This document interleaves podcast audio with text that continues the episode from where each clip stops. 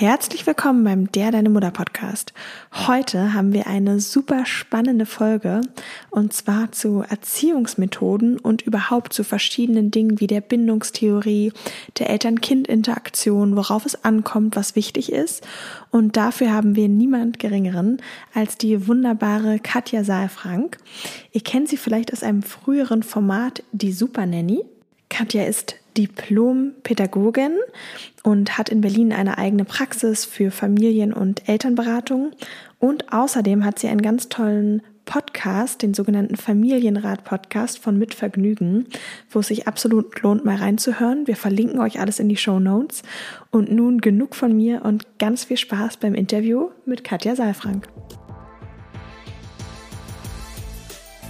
Herzlich willkommen beim Der Deine Mutter Podcast. Ich bin Leo. Und ich bin Lulu. Jeden Dienstag dein Podcast für die perfekt und perfekte Mutti. Und damit nimm's locker und ganz viel Spaß bei der Folge.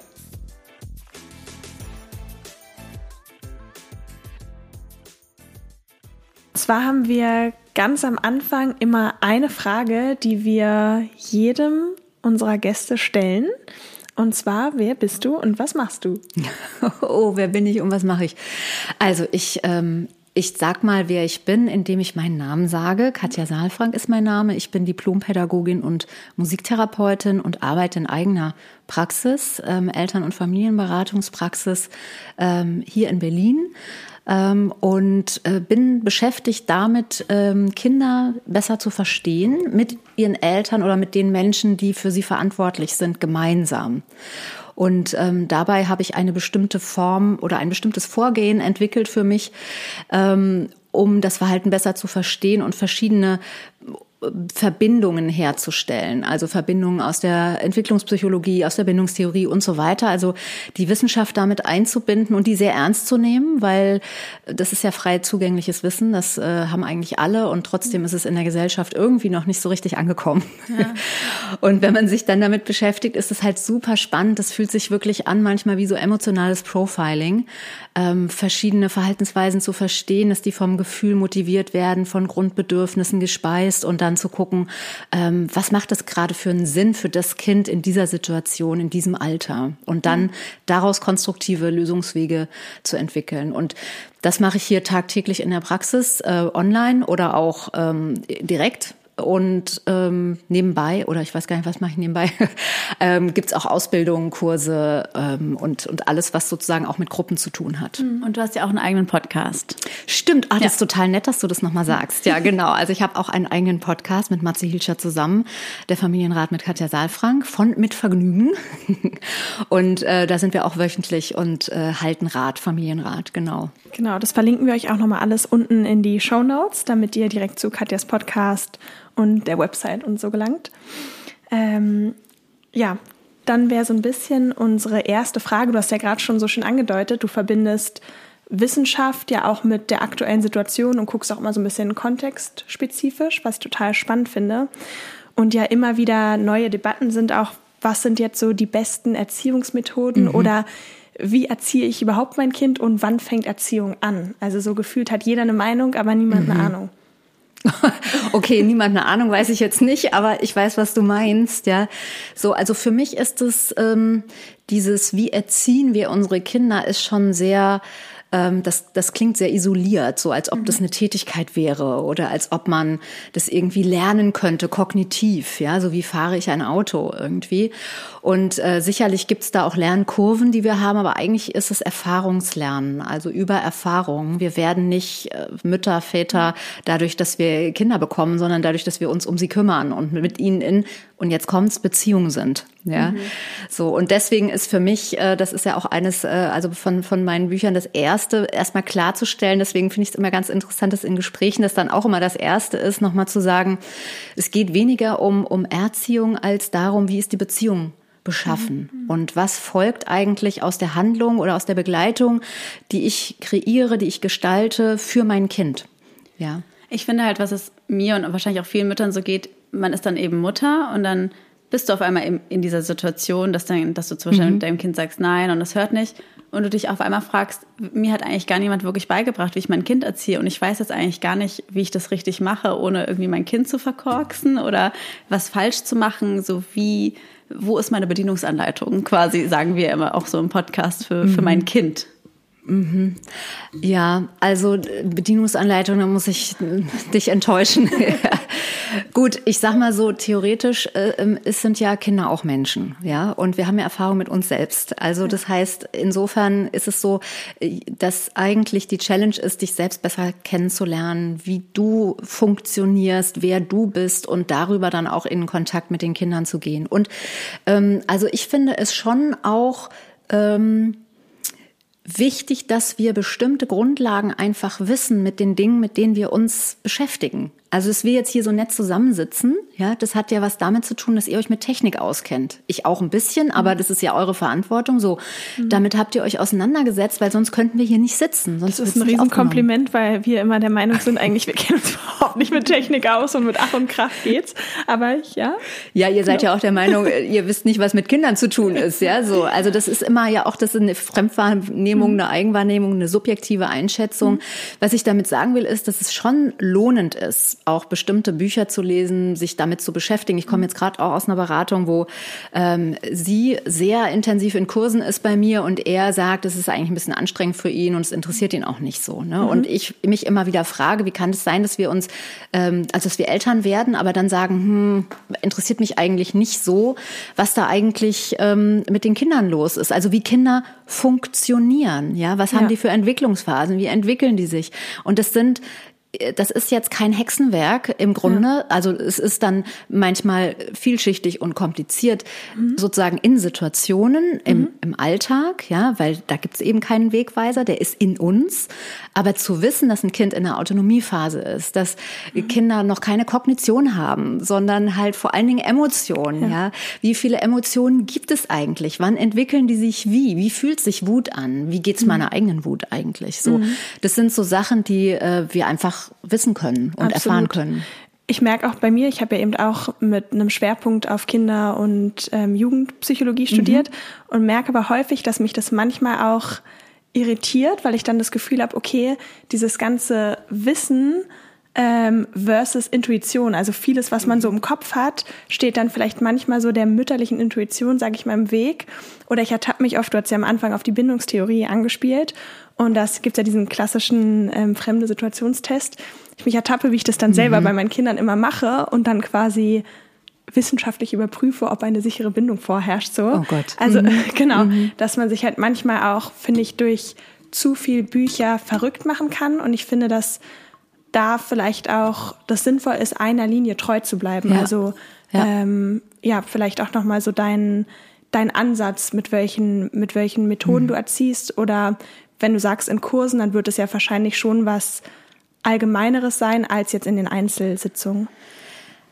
Ja, wobei, da müsste man jetzt vielleicht die Kursteilnehmerinnen fragen, weil wir schon auch immer sehr persönliche ähm, Geschichten hören. Das ist mhm. einfach auch, also es ist auch meine Erfahrung, dass ich angesprochen werde und Menschen mir einfach ganz persönliche ähm, Erfahrungen erzählen, was eben auch sehr berührend ist und man dadurch halt sehr intensiv auch im Kontakt dann ist.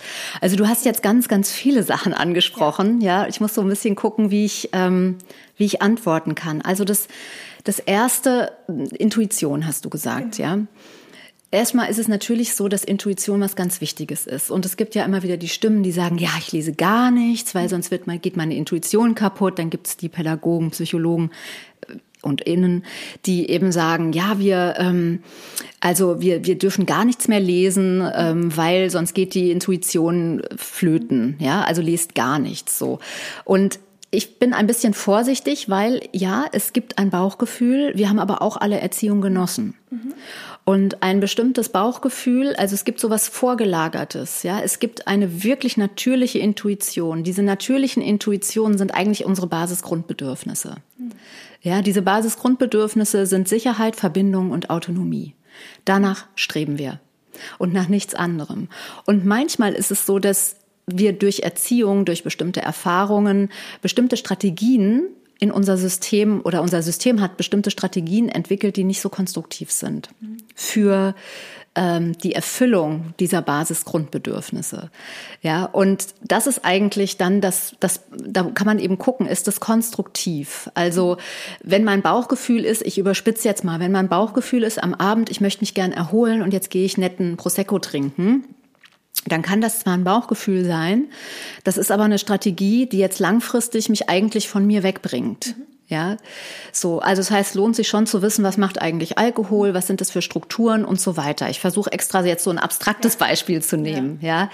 Ähm, wenn ich aber jetzt das Gefühl habe nach Erholung und Rückzug und gehe dann in eine konstruktive Strategie, also gucke, was tut mir gut, ja, weil ich mich damit beschäftigt habe. Und so ähnlich ist es auch mit Mutter und mit Vater sein.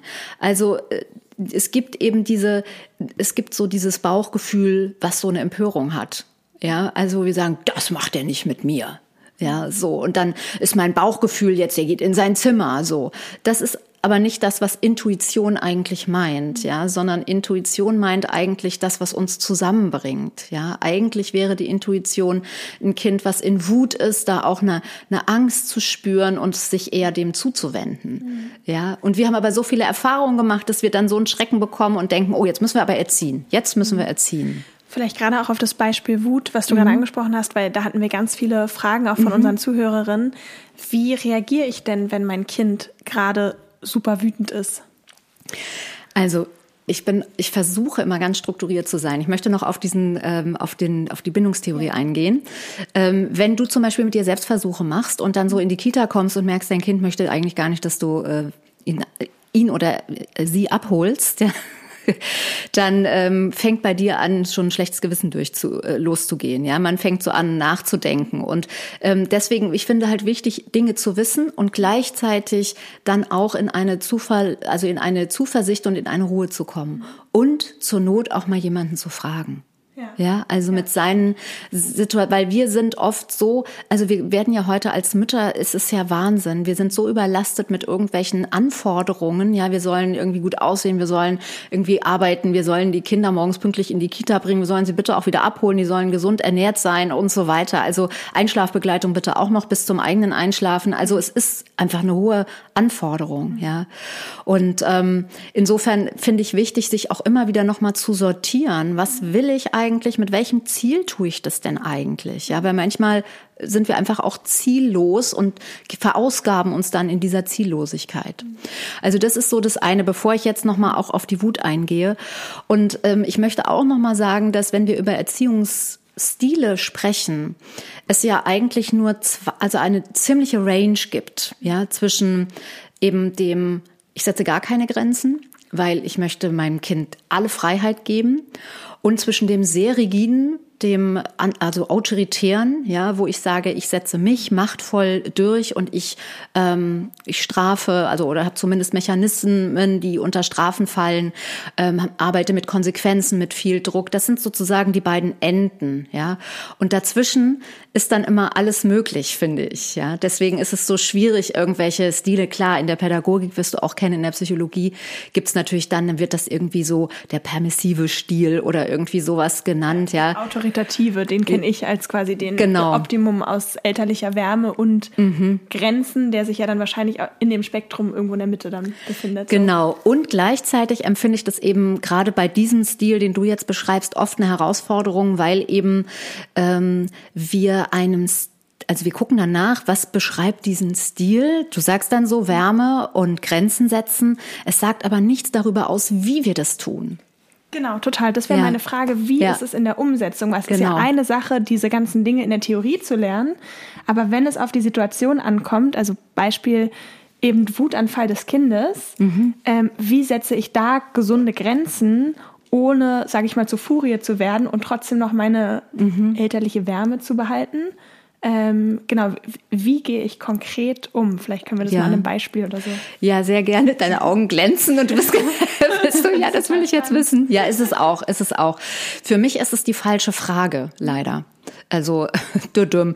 Äh, nee, es ist, Nein, wir können gerne darüber sprechen, wie gehe ich damit um. Für mich ist nur die Frage, ist es, wenn ich jetzt jemand, also wenn ein, ein Mensch einen Wutanfall hat, wie kann ich Grenzen setzen? Dass das, also für mich wäre die Frage, wie kann ich mit dem Gefühl gut umgehen? Mhm. Das ist eine ganz andere Frage. Mhm. Ja, und wir haben eben das, das impliziert, das, was du jetzt gefragt hast, ist ja nicht verkehrt, sondern es erzählt etwas über dich, nämlich über die Sorge, dass die Wut vielleicht zu groß wird und dass es grenzenlos wird und dass ich irgendwie was begrenzen muss. Mhm. Aber du sagst, wie, wie, wie geht es quasi mhm. uns dabei als Mutter quasi ne, mit der Wut, oder? Ja. Weil ich bin zum Beispiel so, ich kann damit extrem schwer umgehen. Also wenn mit deiner Wut oder mit der Wut deines Kindes? Wahrscheinlich beides, irgendwie eine Mischung daraus, weil die Wut meiner Tochter macht mich dann irgendwann wütend. Ja. Also mhm. ich merke halt, dass ich dann entweder stumpfe ich komplett ab und merke so, okay, jetzt mache ich wie so eine Mauer um mich rum und mhm. versuche das, gehe irgendwie gar nicht mehr drauf ein, weil es mich einfach nur noch nervt, wenn sie einen Tag hat, wo sie bei allem wütend ist, sie ist anderthalb und alles ist irgendwie einfach Ach, scheiße. Arme. Und, ja. und manchmal macht das mich halt auch richtig wütend und dann mhm. finde ich es eben, so wie Lulu auch gesagt hat, schwierig in dieser Situation dann diese Wärme noch auszustrahlen. Und dann hört man ja eben auch, wenn man auf Instagram unterwegs ist, dann soll man am besten sich auf die Ebene des Kindes begeben und sagen, ich verstehe, dass du gerade wütend bist und ich bin da ganz bei dir. Aber innerlich denke ich mir einfach nur, hör auf, wütend zu sein. Es ja. geht mir einfach auf den Sack. Also ja. da frage ich mich halt, wie reagiere ich dann in so einer Situation eigentlich richtig? Weil es ist ja meine, meine Gefühle sind ja auch mit dabei ja. und die sind wütend. Genau. Und das ist, also das ist so ein bisschen der Punkt, wo wir ähm, in unseren Erwachsenenanteil kommen dürfen. Ja, wo wir sortieren dürfen. Weil natürlich kannst du jetzt sagen, ja, ich gehst mir auf den Sack und oder das Verhalten geht mir auf den Sack, wie auch immer, und du sollst jetzt aufhören, wütend zu sein. Das heißt aber auch, dass du im Augenblick nicht bei deinem Kind bist, emotional. Ja, weil dein ja. Kind würde vielleicht umgekehrt sagen, ähm, sorry, ich bin ganz klein, ich bin anderthalb, ja. ich kann noch nicht, ich kann mir nicht alleine Essen machen, ich kann nicht alleine einschlafen, ich kann ganz viele Sachen nicht alleine und krieg du mal bitte deine Wut auf die Reihe, weil bei mir im Gehirn passieren gerade ganz viele Sachen, die es mir unmöglich machen, gerade umzuplanen und ich hänge hier an der emotionalen Steilwand und brauche einfach eine Sicherung. Ja. So. Und wie gebe ich die dem Kind dann am besten? ja, genau, indem du erstmal, das ist so ein ganz äh, schönes Bild, finde ich. Wenn ihr euch vorstellt, wir können ja mal bei deinem Beispiel bleiben. Ich finde es auch immer toll, dass ihr so eure ähm, Situation so reingebt, weil es, man macht es ja auch verletzlich. Ne? Und ja. glaubt man nicht, dass es bei mir anders war. Ja? ja? ich kenne halt die Wege, die ihr jetzt geht, kenne ich auch. Ja, so. Ähm, und wenn wir bei diesem Bild von Wegen bleiben, ich habe immer so das Bild von so einem Waldweg. Und stell dir vor, du gehst mit deiner Tochter diesen Waldweg und dann gibt es an irgendeiner Stelle für dich erstmal gar nicht offensichtlich irgendwie eine Hürde für deine Tochter und die stürzt quasi ab. Emotional mhm. jetzt, aber in dem Bild hängt die quasi an der Steilwand.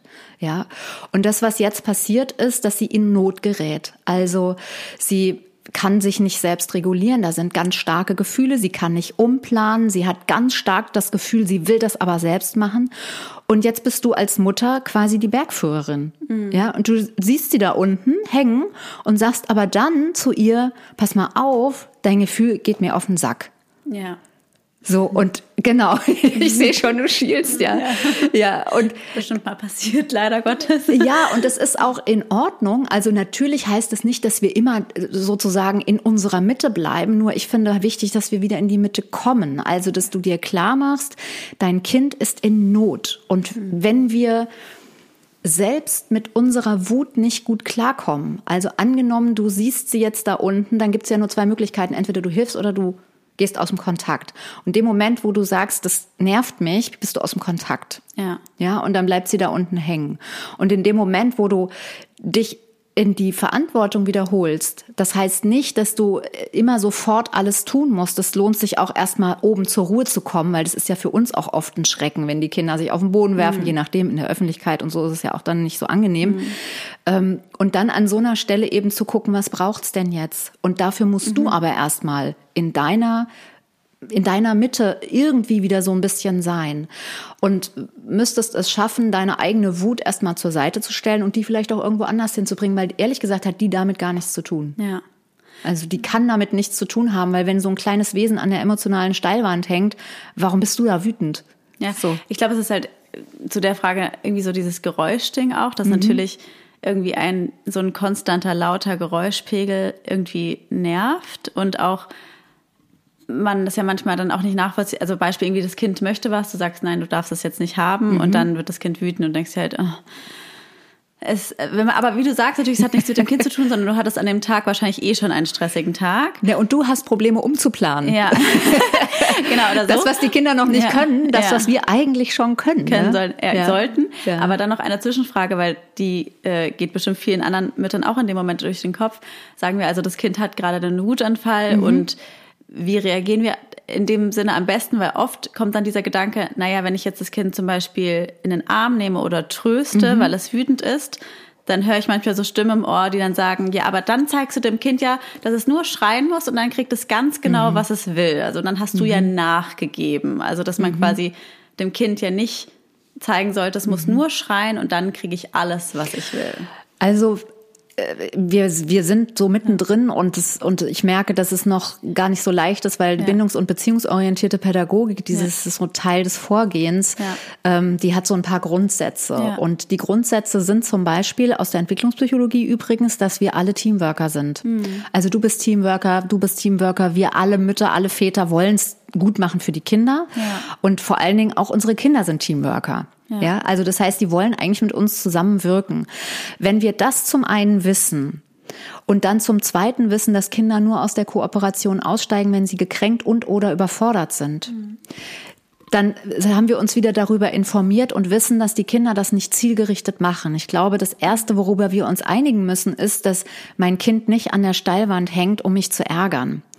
Wenn es sich dahin begibt, um mich zu ärgern, das kann ja auch passieren, ja, dass sozusagen wir das Gefühl haben, es macht er jetzt mit Absicht. Oft ist es nicht mit Absicht. Ähm, was aber passiert, ist, dass so eine kämpferische Atmosphäre entsteht. Ja. Also, dass zum Beispiel Kinder abends nicht ins Bett gehen, ähm, man ist echt total müde, die haben aber den ganzen Tag funktioniert und wir haben den ganzen Tag ihnen gesagt, was sie tun sollen, was sie nicht tun sollen. Und am Abend sind die so aus der Kooperation draußen, dass sie genau das Gegenteil machen von dem, was wir ihnen sagen. Und dann merkt man das, dann hat man das Gefühl, die machen das mit Absicht. Und das hat aber was mit einem Kampf zu tun, den wir eröffnet haben. Ja, das heißt, ihr merkt, es geht ganz viel um Qualität in der Beziehung. Wie ist die beschaffen? Und das ist eigentlich so dieser Grundsatz, wie du mir, so ich dir. Also wenn du mir tagsüber ständig sagst, nein, darfst du nicht, nein, darfst du nicht, ich überspitze jetzt mal, das nervt mich, das nervt mich, dann wirst du das irgendwie zurückkriegen, weil das ist sozusagen die Atmosphäre, die wir dann säen in der Beziehung zu den Kindern.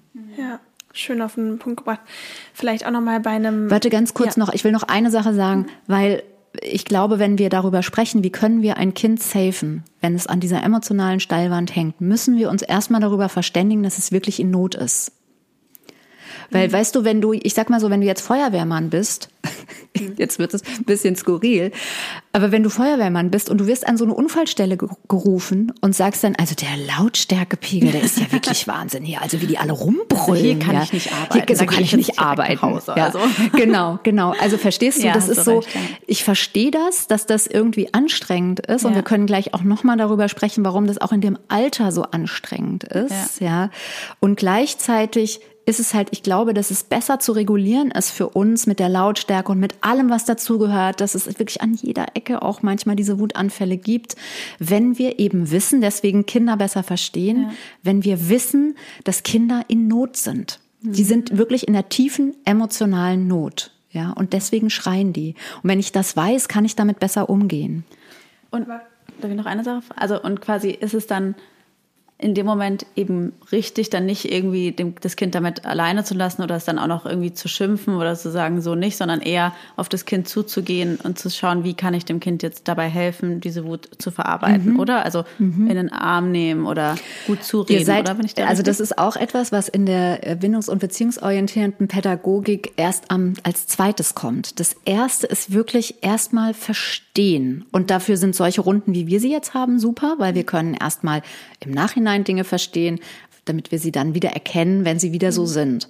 Wir können auch ähm, uns nochmal, also wir, wir können dieses Bild nochmal nehmen und dann überlegen, wie ist das denn? Also eure Kinder sind ganz unterschiedlich. Ihr habt ganz unterschiedliche Situationen, auch wenn ihr befreundet seid und wenn ihr auch vielleicht ähnliche Zusammenhänge habt. Ist es so, dass das eine Kind in Not gerät, weil? Fragezeichen. So, das heißt, wir müssen erstmal gucken, was, was führt denn eigentlich dazu, dass das Kind abgestürzt ist? So. Und damit meine ich jetzt nicht, dass wir uns jetzt oben in Seelenruhe hinsetzen und sagen, oh, da war ja was glitschig oder so, sondern es ist wichtig, es geht erstmal um eine Notsituation. Es geht erstmal darum, dass das Kind nicht alleine ist in dieser Notsituation. Ob du dann runterkletterst und sagst, guck mal, ich habe mich gesichert, ich bin jetzt hier neben dir. Ob du von oben erstmal runterrufst und sagst, hey, ich bin hier oben, es ist alles gut, oder ob du sagst, du guck mal, du könntest mit dem Fuß schon, da ist so ein Stein, da könntest du schon drauf. Das sind jetzt schon drei verschiedene Strategien, wie du damit umgehen kannst. Aber was letztendlich dann wirklich genau deinem Kind in der Situation hilft, das kannst nur du experimentieren. Mhm. Ja. Ja, finde ich total schön und nochmal bildlich mit den Beispielen, die mhm. du auch genannt hast, auch mit Feuerwehr und Abstürzen. Das macht nochmal so ein bisschen Klick dann. Ähm, ich hätte auch noch eine Frage für auch eine Situation, wenn beispielsweise mein Kind mhm. am Essenstisch sitzt und irgendwie nicht so richtig Lust hat auf Essen mhm. und ähm, sich dann aber daneben benimmt, sage ich mal in Anführungsstrichen, und zum Beispiel das Essen ausspuckt oder Dinge einfach auf den Boden wirft. Mhm. Ähm, wie würde ich konkret damit umgehen? Weil da würde ich jetzt sagen, würde ich schon eine Grenze setzen, weil ich finde, es ist nicht in Ordnung und einfach zu sagen, nö, schmeiß ruhig so viel rum, wie du willst und tritt noch drauf aufs Essen und alles, ähm, das dulde ich. Aber manchmal finde ich es schwierig, da einen guten Rahmen zu finden, dass das Kind versteht, mhm. hey, so bitte nicht, mhm. ohne zu harsch zu sein, sage ich mal. Ja, du hast eben gesagt, es ist nicht so einfach, ähm, was zu finden, wo das Kind Dinge versteht. Mhm. Das heißt, wir setzen voraus, dass die Kinder in der Kognition sind. Ja, ja. Erinner und dich. Sie sind ja in der Emotion. Richtig, sie sind in der Emotion und die Emotion und die Kognition, die entwickeln sich auch nicht linear und nicht parallel, sondern tatsächlich mhm. ganz, also ganz versetzt. Mhm. Das heißt, die Kognition kommt, also wenn ich von Kognition spreche, dann meine ich zum Beispiel ab, abstrahieren, assoziieren, ja, ja und wirklich auch ähm, Dinge quasi ähm, beschreiben zu können, also Bilder zu haben im Kopf, ja. Und dann kommt ja noch was Drittes dazu, nämlich auch sich danach richten zu können. Also mhm. wir wissen ja auch, dass es nicht gut ist, unsere eigene Wut mit reinzubringen in die Beziehung. Trotzdem passiert es. Das ja. heißt, wenn wir alle so, also wenn es nur ums Verstehen ginge, wären wir alle kurz vor der Erleuchtung. Ja, Absolut. So. Das ist ja also, mit früher, man weiß, ja. der Typ ist nicht gut für einen, aber man ruft trotzdem wieder an und heult hinterher, weil weil man weiß genau, es ja genau. eigentlich, aber ja. man genau Kopf, Kopf und Verstand. Genau. Und das und wenn wir das jetzt auch mal auf die Kinder übertragen, es dauert einfach, ähm, also die oder die Erwartung, dass wir etwas sagen, die Kinder das verstehen und sich bitte dann auch jeweils in den Situationen danach richten, die ist einfach völlig völlig überhöht. Mhm. Ja. Also deswegen, wir können auch mit unseren eigenen Erwartungen arbeiten. Ja. Und ähm, trotzdem, wenn du jetzt noch mal sagst ähm, also es geht ums Essen, da müsste, also ich frage ja immer erstmal, wie alt ist das Kind? Mhm. Ähm, gut, in dem Beispiel hätte ich jetzt gesagt, ähm, beim älteren Sohn drei. Drei, ja. okay. Weil wenn wir jetzt, es, manchmal, ich weiß es nicht, ob ihr das auch kennt, aber manchmal, wenn man seine Bilder überprüft, dann hat man ja auch so Sorge. Also, dass der mhm. irgendwie dann, jetzt ist er drei, nee, dass der mit 40 dann immer noch mit Essen um sich mhm. wirft. Und dann denkt man so, jetzt müssen wir aber mal eine Grenze setzen, mhm. ja. Natürlich könnte es auch ganz banal sein. Also könnt ihr euch vorstellen, ich mit meinen Vieren, äh, danach war ich dankbar, wenn man nicht die Küche tapezieren musste, ja. so ungefähr, ja. Ich wollte gerade sagen, bei mir ist auch mal kurz vor der Kernbanierung ja. nach einmal Essen. Also das heißt, es gibt von meiner Seite ein echtes Interesse daran, dass nicht vier Kinder Essen durcheinander schmeißen. Mhm. Ja, ähm, mal abgesehen davon, dass es für mich auch zum Wohlbefinden beiträgt, wenn das Essen irgendwie einigermaßen kultiviert abläuft. Ja. ja? Und gleichzeitig trotzdem zu wissen, dass Kinder ähm, eben sehr impulsgetrieben sind und dass es auch um was Experimentelles geht. Ja, also ähm, wenn die Kinder so eins, anderthalb sind, dann, ich weiß es nicht, werdet ihr bestimmt auch kennen, dann fangen die ja an, das Essen haptisch zu begreifen. Ja. Die wissen auch nicht so genau, wo sie es hintun sollen. Und es landet überall, von Haaren bis Auge, Nase, so und manchmal eben auch auf dem Boden. Ja, ich wollte auch wieder, muss ich auch ein Brötchen aus den Haaren irgendwo entfernen. Ja, weil, ja. ja. Also es hört irgendwann auf, kann ich dir sagen, auf jeden Fall aus Erfahrung. Und ähm, das, äh, also ich sag mal so, an vielen Stellen habe ich mich früher aufgeregt, wo ich irgendwie auch dann gedacht habe, so, äh, why eigentlich? Ja, so, mhm. weil ähm, ich glaube, es hat verschiedene Gründe, dass wir, also wir, wir legen oft dann den Schwerpunkt sehr drauf, auf das gute Essen. So, also deswegen, ich könnte mehrere Impulse jetzt sagen. Das eine ist, dass ähm, die Frage ist, wie ist das Essen gestaltet? Also essen wir gemeinsam? Ist das Essen ein emotionales Highlight? Weil wenn das Essen einfach nebenbei auch stattfindet und wir gucken uns in die Augen, ja, wir haben ja sogar in unserer Gesellschaft das Essen gehen. Wir treffen uns zum Essen gehen. Das würden wir ja nicht machen, weil wir nur irgendwie mhm. Nahrungsaufnahme machen, ja. Das heißt, es ist immer wichtig, auch das Drumherum sich anzugucken. Das ist so das eine. Das ist ein, einer, ein Impuls, den ich dir geben kann. Das heißt, ist der Papa mit? Ist du mit? Ist eine ruhige Situation? Fangt ihr gemeinsam an? Ähm, wie, wie esst ihr? Was esst ihr? Gibt es was Warmes? Pommes oder gibt es irgendwie Brot? Also sowas eher so wie ein Buffet, wo er sich selbst nehmen kann oder sie, ja. Ähm, also das sind alles so Sachen, die kann man mal für sich überprüfen. Ja, dann ist die Frage, wie äußert sich das? Also Essen durch die Gegend schmeißen, da haben wir sehr unterschiedliche Assoziationen wahrscheinlich. Ja, also ich kenne das einfach, weil wenn Eltern mir sagen oder mir aufschreiben, ich habe so einen Aufnahmebogen und dann schreiben mir Eltern irgendwie, ja, also das ist ganz furchtbar, das läuft irgendwie so und dann frage ich ein bisschen nach und dann hört sich für mich eigentlich gar nicht mehr so groß an. Ja, also es wird nicht so sein, dass irgendwie ein ganzer Topf Nudeln an die Wand geschmissen wird, sondern es ist irgendwie wahrscheinlich ein bisschen Essen auf dem Boden. Ja, Okay, ja. du fühlst dich erkannt, ja. Aber ich finde, da gibt's ja auch nochmal, also ich ja. habe das gleiche Thema mit meiner Tochter, die ist auch sehr into Essen rumschmeißen. Aber die ist jünger, oder? Die ist jünger, die ist ja. anderthalb. Und ich muss sagen, ich war da auch am Anfang auch nochmal zum Thema Essen sehr locker, weil ich war so, für mich ist es wichtig, dass die Essenssituation eben eine lockere und schöne Atmosphäre ist. Mhm. Und wenn ich mir jetzt diesen Stress gebe, direkt die ganze Zeit zu sagen, nein, nein, hier nicht, nein, stopp, mhm. nein, dann ist es ja keine entspannte Atmosphäre mehr. Und da sie auch noch ein bisschen jünger ist, weil ich so, schmeiß runter, ich mach's halt danach weg. Aber ich finde, es gibt ja nochmal runterschmeißen und runterschmeißen. Es gibt eine, okay, ich schmeiß runter, weil ich experimentiere, aber ich finde, es gibt ja dann auch schon so diese Momente, wo Kinder wirklich Essen nehmen, dich angucken und schauen, was du jetzt machst. Und dann sagst du nein und die so, hm, und lassen die Hand fallen und mhm. äh, du sagst wieder nein und sie machen es wieder, wieder, wieder, wieder, weil sie es dann lustig finden, dass du äh, das nicht gut genau. findest. Genau. Und dann mal ganz kurz, also mein Sohn jetzt mit dreieinhalb macht es eigentlich kaum noch. Der, der Jüngere macht es jetzt mhm. häufiger. Und da bin ich zum Beispiel anders in dem Punkt als Leo, weil für mich ist es nicht okay. Also ich dulde das eigentlich nicht, dass mhm. das Essen auf dem Boden landet, weil weil ich da denke, irgendwie Essen ist für mich auch was, das ist was familiäres, da sitzt man zusammen, bei uns wird es auch eher emotional kultiviert, also mhm. es ist eigentlich immer, außer Papa hat mal Termine, aber immer mit Mama und Papa mhm. zusammen, ähm, auch heute Frühstück so, mir, ich lege da extrem mhm. Wert drauf ähm, und dann gehört sich das für mich, also gehört sich nicht, ist so doof. Merkst schon selbst, ne? Aber ähm, neulich zu deinem ich, anderthalbjährigen, ich, ich also versuche, wirklich, es gehört bitte sich verhalte nicht. dich ordentlich, Kai Julius, nein, so heißt er nicht. Ähm, aber ich versuche dann darauf zu achten und ihm das auch ruhig zu erklären, dass er das bitte nicht runterschmeißt. Okay, und was sagt er dann? Dann sagt er, Mama, danke, dass du es mir gesagt hast. Liebe Mutter, ich bedanke mich herzlich für ja. diesen Hinweis. Ich werde zukünftig darauf achten und mein Essen nicht mehr auf den Boden Mit freundlichen Grüßen dein Kind. Genau. genau. MFG. HDGDL. Genau.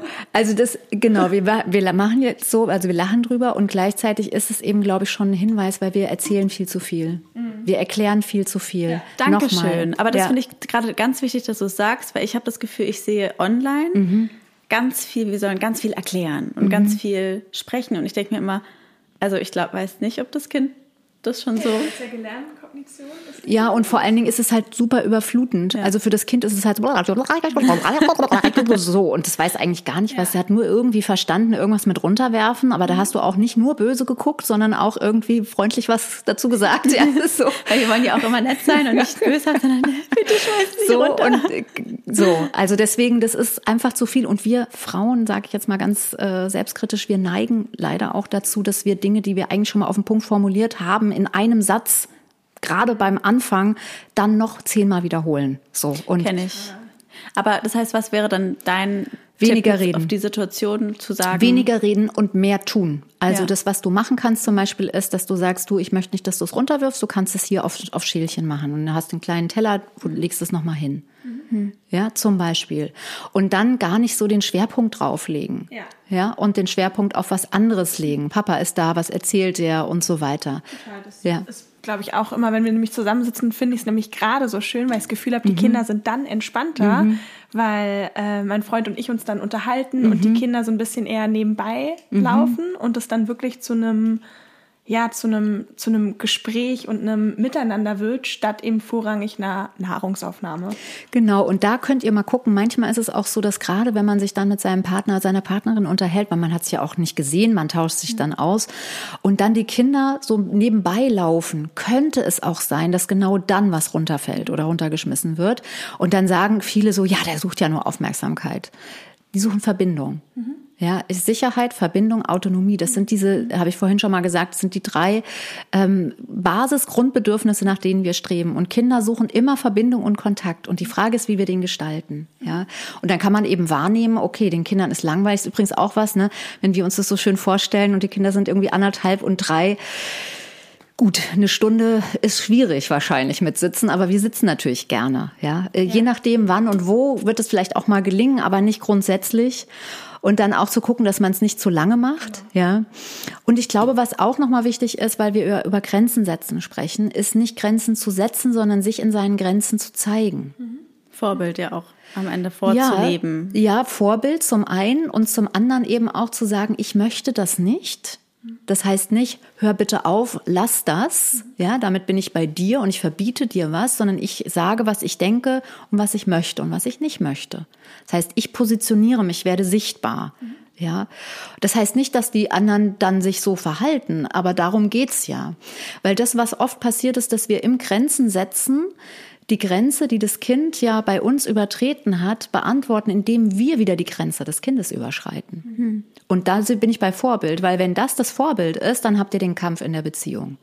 Weil dann sagst du ja, also deine Grenze, du hast meine Grenze überschritten, aber deine Grenze ist mir eigentlich nichts wert. Und dann latschst du da drüber. Und ja. dann lernt das Kind im Grunde, der, der Stärkere hat recht. Das finde ich, machst du aber auch schön. Du hast ja auch ein bisschen Psychologiewissen, dass ähm, Lulu sich auch ganz oft bei ihren Kindern entschuldigt und irgendwie, oder das Kind hat zum Beispiel was in der Hand und es darf es nicht in der Hand nehmen, weil es ist vielleicht ein messerscharfes, mhm. also das Messer. Und viele, ich werde zum Beispiel vielleicht auch manchmal Impuls einfach wegnehmen, aber du bist dann auch so, ich tut mir leid, dass ich das jetzt weggenommen hat, ha, äh, habe, weil du wolltest es natürlich in der Hand haben und es tut mir leid, aber es ist gefährlich und ich finde, das machst du mhm. immer total schön, dass wenn man sich mal so reinversetzt, versteht das Kind ja nicht, dass es ein scharfes Messer ist ja. und dass es sich damit verletzen kann mhm. und es wird ihm jetzt gerade einfach weggenommen und das ist ja auch irgendwie doof. Mhm.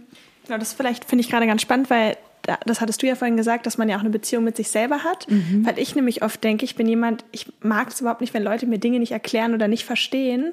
Deswegen ist mir das so wichtig bei den Kindern, das mhm. zu erklären, mhm. weil, genau, weil ich weiß, wie unangenehm das ist, wenn, wenn man irgendwie was entrissen wird und man weiß gar mhm. nicht warum. Ich glaube, wichtig ist, dass wir, dass wir das, was wir tun, ein Stück sichtbar machen, indem wir es erläutern. Mhm. Aber nicht so viel reden. Ja. ja. Ja, das, das hat ja auch oft, Worte haben ja dann auch eher eine emotionale Komponente, mhm. würde ich sagen. Also wenn mhm. ich sage irgendwie, hab dich lieb, dann schwingt ja was dabei mit, als mhm. wenn ich mhm. sage, hab dich lieb. Irgendwie ja, so. Genau. Mhm. Ähm, also es geht darum tatsächlich mehr, ähm, wie wir Dinge tun und nicht so sehr darum, was wir tun. Also wir können unser Kind ja vom Ertrinken retten oder vor dem, vor dem, vor der, vor dem äh, Überqueren einer Straße retten, indem wir es wegreißen und anschreien und sagen, ich habe dir schon hundertmal gesagt, ja, haben wir das Gleiche gemacht, wie wenn wir äh, das dahin gehen, das Kind hochnehmen, ganz bestimmt hochnehmen, sagen, boah, ich habe mich ja wahnsinnig erschreckt gerade, dass du hier losgerannt bist, ja, ich habe irgendwie gedacht, wir haben das geklärt, so oder ich habe nicht aufgepasst, ja, und da habe ich das Gleiche gemacht, nämlich das Kind gerettet, hochgenommen, habe meine Verantwortung wahrgenommen, dass beim einen Mal habe ich das Kind abgewertet, bin über die Grenze gegangen und beim zweiten Mal sozusagen war ich in einer verantwortlichen Position. Ja. Total schön, dass du nochmal das Beispiel nennst. Wir hatten ja ein ähnliches Beispiel mal mit einem Psychoanalytiker, den wir auch im Interview hatten über Erziehungssachen und der hat ein ganz ähnliches Beispiel mit der U-Bahn genannt mhm. und eigentlich auch genau diese zwei Optionen genannt. Mhm. Deswegen irgendwie ja, schön, schön dass du das auch nochmal so sagst. Schließt sich der Kreis, ja. absolut. Ja. Ähm, ähm, ich hatte noch ähm, eine Sache, aber jetzt weiß ich gerade nicht mehr. Nee, also, mach du erstmal. Genau wir hatten auch noch so als Frage, was sind denn so typische Schwierigkeiten, die Eltern haben? Vielleicht auch, du hattest ja vorhin schon darauf angespielt, dass ähm, verschiedene Phasen auch verschiedene Erziehungsmethoden oder mhm. Herangehensweisen ähm, fordern. Aber vielleicht ja. auch im Alter zwischen eins und drei, weil sonst ist es vielleicht zu groß. Genau, und ich glaube, das ist mhm. so die Haupt, Haupt Hörerschaft, mhm. also die Kinder. Mhm. So. Okay, also ich antworte gleich darauf, ähm, weil zwischen eins und drei, das ist auch äh, tatsächlich eine Entwicklungsphase, da geht es ja viel, das ist ja die Kleinkindphase quasi mm, und dann später die Vorschulphase, wo es auch echt ganz, ganz viel um Entwicklung geht. So viel entwickeln wir uns nie wieder in unserem Leben, ja, wie in den ersten drei Jahren und dann auch da sozusagen drauf folgend, also die Kinder werden so groß. Äh, man wundert sich, dass sie nicht die ganze Zeit schreien, weil sie ja doch die ganze Zeit wachsen irgendwie in einem Wahnsinnstempo. Ja. ja. Mir, jetzt weiß ich aber wieder, was ich sagen wollte. Ich wollte nämlich noch sagen, weil ihr eben gesagt habt mit dem Essen, um das abzuschließen, mit dem, mit der gefährlichen Situation mit dem Messer, ähm, wenn du es wegnimmst und dich danach entschuldigst. Ähm, ich finde nochmal auch da wichtig, wie wir an das Messer kommen. Mhm. Also es kann Situationen geben, die so gefährlich sind, dass wir gar nichts dazu sagen, sondern einfach erstmal etwas an uns nehmen. Mhm. Es kann aber auch sein, dass wir so erschreckt sind, dass tatsächlich, wenn das Messer ganz scharf ist, ja auch was passieren kann in der mhm. Aufregung, die wir gerade haben und in dem Bestreben, etwas zu verhindern. Das heißt, worauf ich nochmal hinaus will, ist, ähm, die Frage, müssen wir dann tatsächlich was wegnehmen oder können wir nicht auch erstmal versuchen, das Basisgrundbedürfnis nach Autonomie und Selbstwirksamkeit anzusprechen, indem ich sage, oh, gibst du es mir? Mhm. So, und wenn du das hast, mhm. ja, dann kannst du immer noch sozusagen in deiner Verantwortung reagieren und es dann wegnehmen und dann sagen, Mensch, du hast mir es nicht gegeben und ich weiß, es ist total doof, mhm. ist jetzt so. Ja. Ja. Also das finde ich ist immer noch mal das ja, Wichtigste. Also deswegen, ja, weil wir wirklich uns nach diesen drei Basisgrundbedürfnissen richten dürfen. Sicherheit, Verbindung und Autonomie. Und gerade in dieser Zeit zwischen eins und drei, vier, fünf entwickelt sich halt die Autonomie sehr, sehr stark. Und viele Konflikte, und da bin ich bei der nächsten Frage, viele Konflikte entstehen daraus, dass wir Eltern diesen Raum für Autonomie nicht zur Verfügung stellen oder viel zu wenig. Mm, ja. Ja, also alle Fragen, die Eltern haben. Mein Kind schmeißt sich auf den Boden, hat Wutanfälle. Oder mein Kind traktiert mein kleines Geschwister, das kleine Geschwisterkind. Ja, das sind so eigentlich Fragen.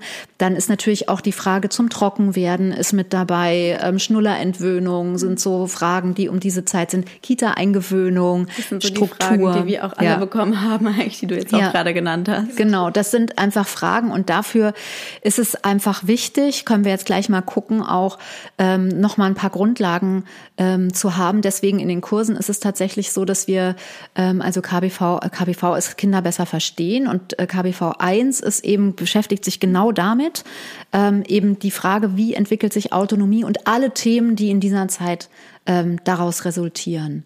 Ja, insofern sind wir da schon sehr, auch sehr persönlich an den Erfahrungen. Ihr merkt ja, dass auch ihr erzählt ja ganz mhm. viel, wahrscheinlich gar nicht, wollt gar nicht so viel erzählen, aber es kommt dann doch. Man ja. neigt dann eben natürlich, wenn man auch so eine Expertin wie dich hat, dann geht man natürlich auch die eigenen Situationen so, jetzt will, will man ja auch irgendwie seine eigene Situation reflektieren und gucken, ja, was ja. man für einen Rat dann bekommen kann. Es ist auch am eindrücklichsten. Also wir Menschen lernen ja ähm, nicht ausschließlich über den Kopf. Das sind ja keine Zahlen, die wir jetzt hier auswendig lernen, sondern das sind ja, ähm, ist eigentlich ein emotionales Lernen und das äh, hat dann damit zu tun, was uns beeindruckt. Mhm. Und unsere Kinder beeindrucken uns, da sind ganz viele Emotionen mit dabei und das heißt, wir lernen eigentlich oder erfahren am besten etwas, machen die besten Erfahrungen über unsere eigenen Fragen. Mhm. Ja.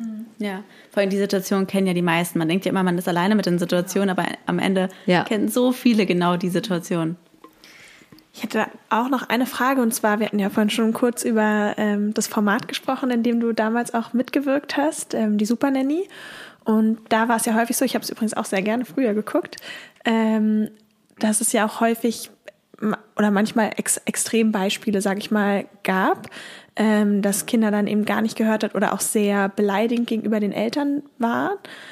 Und da wäre so meine Frage, ist das alles Erziehung oder wie mhm. kommt man überhaupt an so einen Punkt? Also ähm, für mich ist das äh, nur die halbe also äh, das ist so, es gibt so einen schönen Spruch äh, oder es gibt so einen schönen Vers von Matthias Claudius. Ähm, der Mond ist aufgegangen. Seht ihr den Mond dort stehen? Er ist nur halb zu sehen und ist doch rund und schön. So sind wohl manche Sachen, die wir getrost verlachen, weil unsere Augen sie nicht sehen. Das heißt, wir sehen dort Kinder, die ihre Eltern oder haben das gesehen, ne, beschimpfen und die nicht hören. Ja, mhm. und jetzt fragst du, wie kommt es dazu? Und da gucken wir uns die andere Seite an. Ähm, genau. Erstens ist es so, dass wenn man eine Kamera auf dein Kind auf dein Kind, auf mein Kind oder auch auf uns richten würde in jeden Situationen ähm, und man würde close da drauf gehen, dass es genauso aussieht. Ja. Also, und das ist, finde ich auch, es ist eine, auch eine, total schön, dass du sagst, ja. weil ich glaube, dass das viele ja interessiert oder auch mal einen anderen Blick nochmal darauf gibt. Es ist auch, also für mich ist es ein Riesengeschenk, die Kamera, weil ich natürlich mit Kamera, ich mache das ja auch so mit den Eltern, dass wir ähm, oft Videoanalysen machen. Gar nicht so oft wie gedacht, aber manchmal macht es Sinn. Ähm, und das heißt, wir können auf ganz kleine Nuancen ähm, gucken, indem wir quasi ein Vergrößerungsglas drauflegen. Ja, dass das dann dort so aussieht, als ob äh, sozusagen äh, die Welt untergeht, das hat einfach was mit viel Emotion zu tun. Das ist so eine Antwort.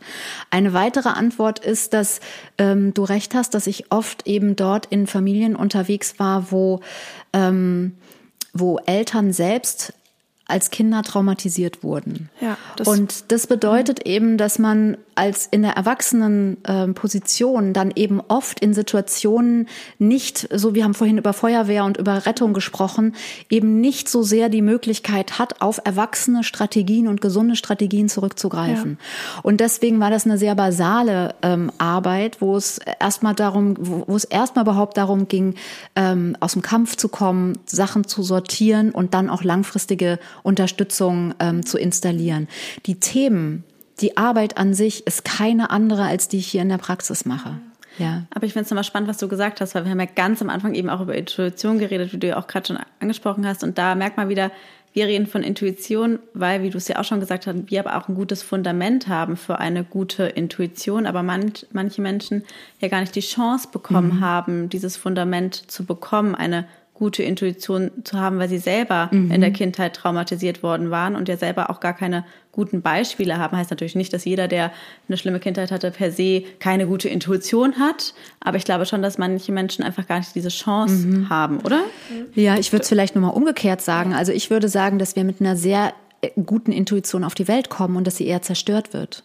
Genau. Also wenn ich traumatisiert, Trauma heißt ja, ich unterbreche etwas, ich habe, verliere Kontakt, ja, zu mir und zu der Außenwelt mhm. und es ist eine plötzliche Überforderung. Manchmal wird eben so ein Trauma, wir denken ja immer, es ist eine singuläre Situation, kann auch sein. Ähm, die Traumata, von denen ich spreche, sind eher Bindungstraumata, ja, also sehr auch Dinge über lange Zeit, ja. ja. Genau, mir fällt nämlich auch gerade ein Beispiel ein. Eine äh, sehr gute Freundin von mir ist auch Psychologin und arbeitet eben eigentlich als Gutachterin für Gerichte. Und da gibt es dann auch wirklich häufig Beispiele, wo dann Mütter im Interview sind und das ganz ruhig erklären, also sich weder dafür schämen, das noch komisch mhm. finden, die dann sagen, ja, meine Tochter hat sich daneben benommen und dann habe ich sie zwei Zimmer, äh, zwei Stunden im Zimmer eingeschlossen wo sich jeder beim Zuhören denkt, so, oh Gott, mhm. das Kind ist zwei. Mhm. Ähm, aber für sie, sie erzählt es total normal, weil es quasi in Anführungsstrichen ihrer Intuition oder ihrem Bild von ja. Erziehung spricht, was ja viel A über sie aussagt, mhm. aber wo man auch von außen denkt, okay, wie, also mhm. wie unterschiedlich da die, die Bilder herrschen. Das ja. Ja, und vielleicht kann man da noch mal ähm, oder da, was du jetzt gerade sagst, da fällt mir noch mal zu ein, dass zur Intuition eben die Empathie gehört. Ja. Also ich kann, also eigentlich ist die Intuition die Folge der Empathie. Also wenn ich weiß, dass ein Kind in Not ist, dann folge ich meiner Intuition und die Intuition wäre es zu retten, zu safen, so wie ich es vorhin gesagt habe, beziehungsweise mitzufühlen. Insofern ist es schon auch das, was du vorhin gesagt hast. Ne? Ich sehe, dass du dich gerade ärgerst. Ich sehe, dass der Keks ist zerbrochen. Das ist der Albtraum ist so für uns auch. Aber für die Kinder ist es der Albtraum, weil für, für die Kinder ist die Welt zerbrochen. Und wenn wir das nicht nachfühlen können, mhm. weil wir eben genervt, genervt ist übrigens kein, das würde mich nochmal interessieren, aber musst du jetzt nicht erzählen, ist kein Gefühl. Mhm. Genervt sein ist schon eine Folge von, also ne, man, man ist dann auch so im Kopf, man, da ist man schon so gar nicht mehr im Gefühl drin. Ja, ich glaube, dass genervt äh, quasi eine Folge ist aus Überforderung mhm. und dass man. Das ist auch kein Gefühl? Ja, dass es halt eher ist, dass ich dann quasi.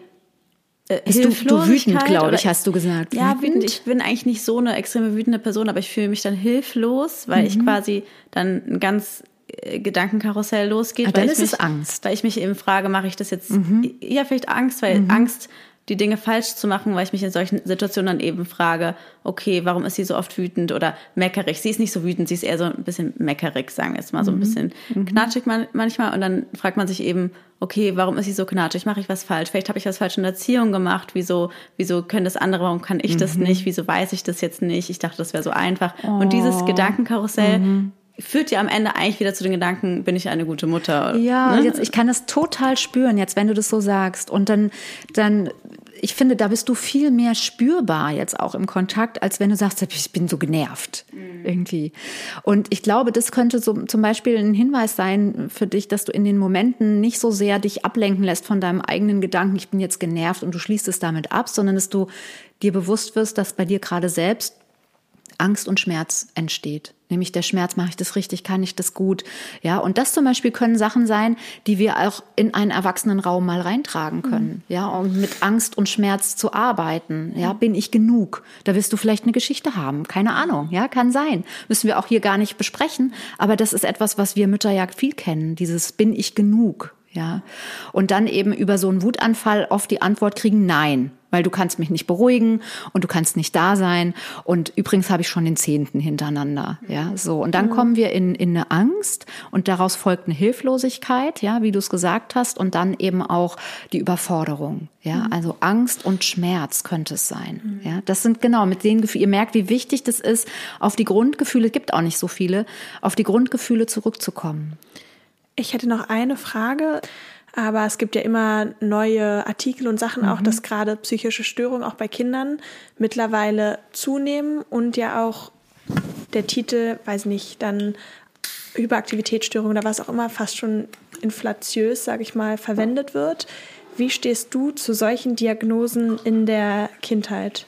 Also erstmal ist es so, dass ich ähm, sehr dankbar bin, dass ich nicht im medizinischen System arbeite und arbeiten muss. Ich bin in freier Praxis, das heißt, ich höre mir erstmal an. Viele Eltern kommen mit Diagnosen, ob das Autismus ist, ob das ähm, Hyperaktivitätsstörung, also ADS oder ADHS ist, ja, ähm, kommen mit, mit Diagnosen hierher. Und für mich ist es eigentlich eher erstmal ein Signal und auch ein, ein Hinweis darauf, was die Familie schon erlebt hat. Also, mhm. dass da ähm, ein Diagnosezirkel ähm, losgegangen ist, dass Kinder begutachtet werden, dass Kinder eingeordnet werden, dass Kinder getestet werden, dass Kinder unter Umständen auch schon Stress hatten und vielleicht auch schon in ihr System aufgenommen haben, ich bin besonders oder ich bin nicht okay, mhm. ähm, so wie ich bin. Ja, das ist so das eine.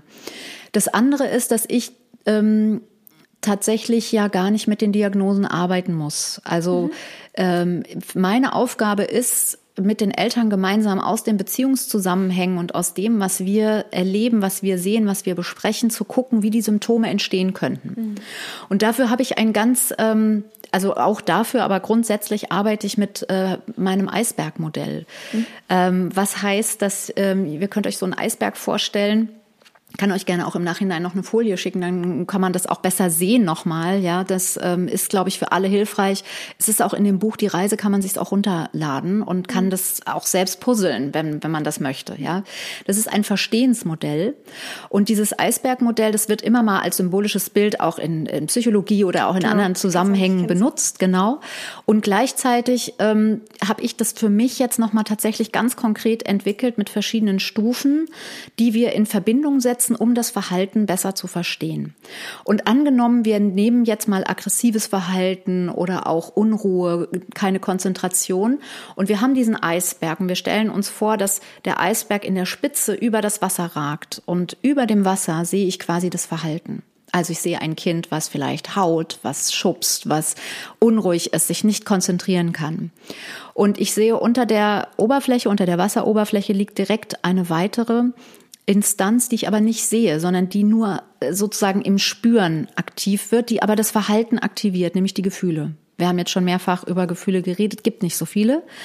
Es gibt Freude, ist übrigens auch etwas, was bei also Unru Freude macht ja auch Unruhe. Also mhm. wenn wir irgendwie uns freuen auf was, ne, dann sind wir auch unruhig. So. Total. Ja. Finde ich Oft merke ich so, diese Erregung ist manchmal Genau. ähnlich bei mir, egal ob es Freude oder Vorfreude ist oder Angst. Angst. Also genau, das, ist, liegt auch total ganz verrückt. nah, genau, Ja. es ist total verrückt, liegt auch ganz nah beieinander und ist auch was, was tatsächlich bei Kindern manchmal passiert, bei uns Erwachsenen auch, aber dann hat es schon längere Geschichte, dass wir das verwechseln. Mhm. Also weil Gefühle sind vor allen Dingen Körperempfindungen. Ja, also das ist sehr, sehr spannend, finde ich auch. Also wir, wir haben jetzt schon zwei Gefühle, also Freude, wir haben Angst, wir haben Wut und Ärger. Das differenziere ich so ein bisschen auch nochmal, weil wir können gut mit Ärger arbeiten. Ja, also wenn du zum Beispiel merkst, jetzt werde ich ärgerlich und du spürst im Körper die Unruhe, die zu Ärger führt, hast du die Möglichkeit, das zu formulieren. Und in dem Moment, wo du das formulierst, bist du schon dabei, es zu regulieren. Ja, und dann musst du nicht in diese Wut reinkommen, die manchmal sehr schnell kommt. Also das haben wir, dann haben wir ähm, Schmerz, haben wir vorhin auch schon gesagt. Und wir haben äh, Scham und Ekel. Ja. Und noch. Überraschung kenne ich noch aus der. Ja, da, das äh, genau, das ist sozusagen aus der Emotionspsychologie ähm, Psychologie oder aus dieser Wissenschaft, aus der Emotionswissenschaft. Für mich ist das eben, also Überraschung ist für mich Freude. Das fällt mit in die Freude rein. Ja, ich, für mich ist es immer wichtig, wenn wir uns das angucken, dass wir erstmal eine möglich, möglichst einfache Kette machen. Weil differenziert genug werden wir noch, wenn wir uns dann die einzelnen Situationen angucken. Da kann es dann überraschend sein. Also zum Beispiel ein Kind kommt nach Hause und die Oma ist da. Dann ist eine Überraschung da. Und aus dieser Überraschung ist natürlich Freude mit reingemischt. Ja, da ist aber vielleicht auch ein Schmerz. Oh, ich habe die Mama nicht allein für mich. Oder ein, irgendwie eine, eine Angst. Oh, was passiert denn jetzt? Ne, so. Also deswegen, ich gucke immer, dass wir so, wie so große Bereiche haben, in die können wir dann die Sachen einordnen, um die es dann geht. Deswegen ist das, weicht das so ein bisschen ab. Also das ist, das, das ist die Gefühlsebene. Und ganz unten drunter liegen diese Basisgrundbedürfnisse, die eben die Gefühle speisen. Das heißt, wenn ich meine Sicherheit verliere, bekomme ich Angst. Ja, wir haben ein schönes Beispiel jetzt durch dich gehabt. Ja, ähm, also ich bekomme dann Angst und dann reagiere ich mit Du hast jetzt gesagt, ich bin genervt. Das heißt, du gehst dann aus dem Kontakt oder du rollst die Augen. Du bist nicht mehr, nicht mehr in deiner Empathie drin und tust dann bestimmte Dinge. Und der große Unterschied zwischen Kindern und Erwachsenen ist, dass du hier sitzen kannst und kannst mit mir das durchdenken, durchfühlen. Das heißt, du kannst assoziieren, du kannst abstrahieren und du kannst auch antizipieren.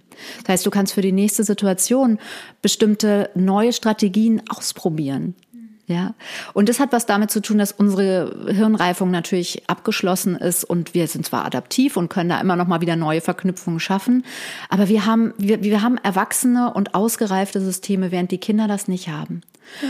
Und deswegen sehen wir bei Kindern ganz viel Verhalten, was auffällt und was vielleicht aus der Situation heraus erstmal nicht zu erklären ist. Und wenn wir uns aber hinsetzen und jetzt, um auf die Frage zu antworten, wir können ganz, ganz oft ähm, Unruhe, Aggressionen einfach aus dem System raus erklären. Also wenn Eltern getrennt sind oder wenn Kinder in die Kita gekommen sind, wenn ein Geschwisterkind kommt, das sind alles Anlässe für Unruhe. Schon wenn Ja. über einen längeren Zeitraum meine Mutter mich misstrauisch anguckt, ist das noch normal so? Ne? Oder so, das kann schon Unruhe machen mit Klar. mir. Ja. Und diese Unruhe, die bleibt, verbleibt im Körper, wenn nicht etwas passiert, was da einen Ausgleich schafft. Und dann kann das sein, dass eben Verhalten sich verfestigt. Dann gibt es so eine Spirale, ne? wir gehen nicht gut mit einem Verhalten um. Wir reagieren vielleicht auch rigide. Du musst es anders machen. Dann kommt noch mehr Druck rein.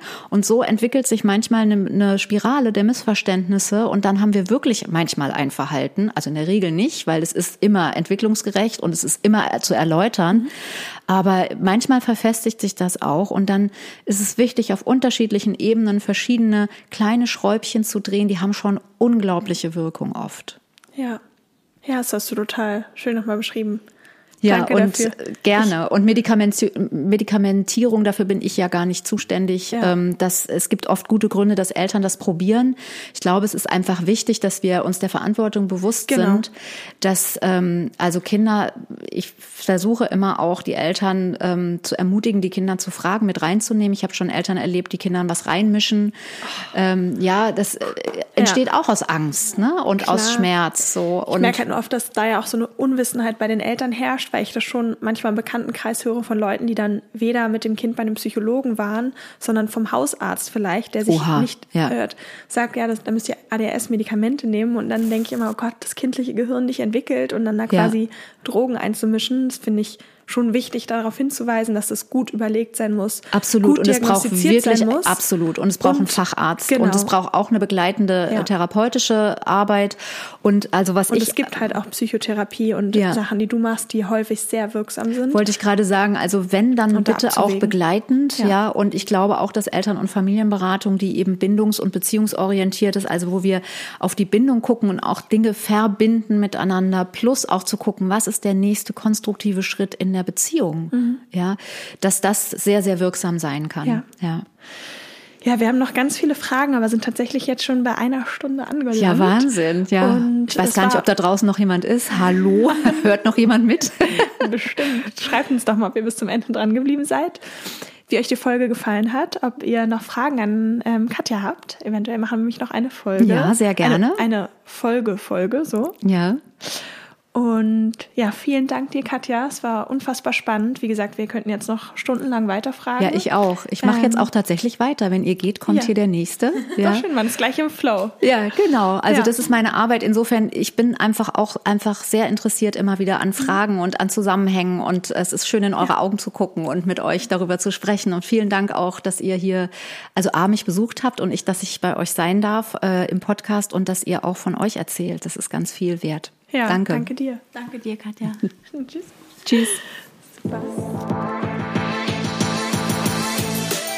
Das war der Der Mutter-Podcast. mit Leo, und Lulu, Luisa. bis zum nächsten Mal.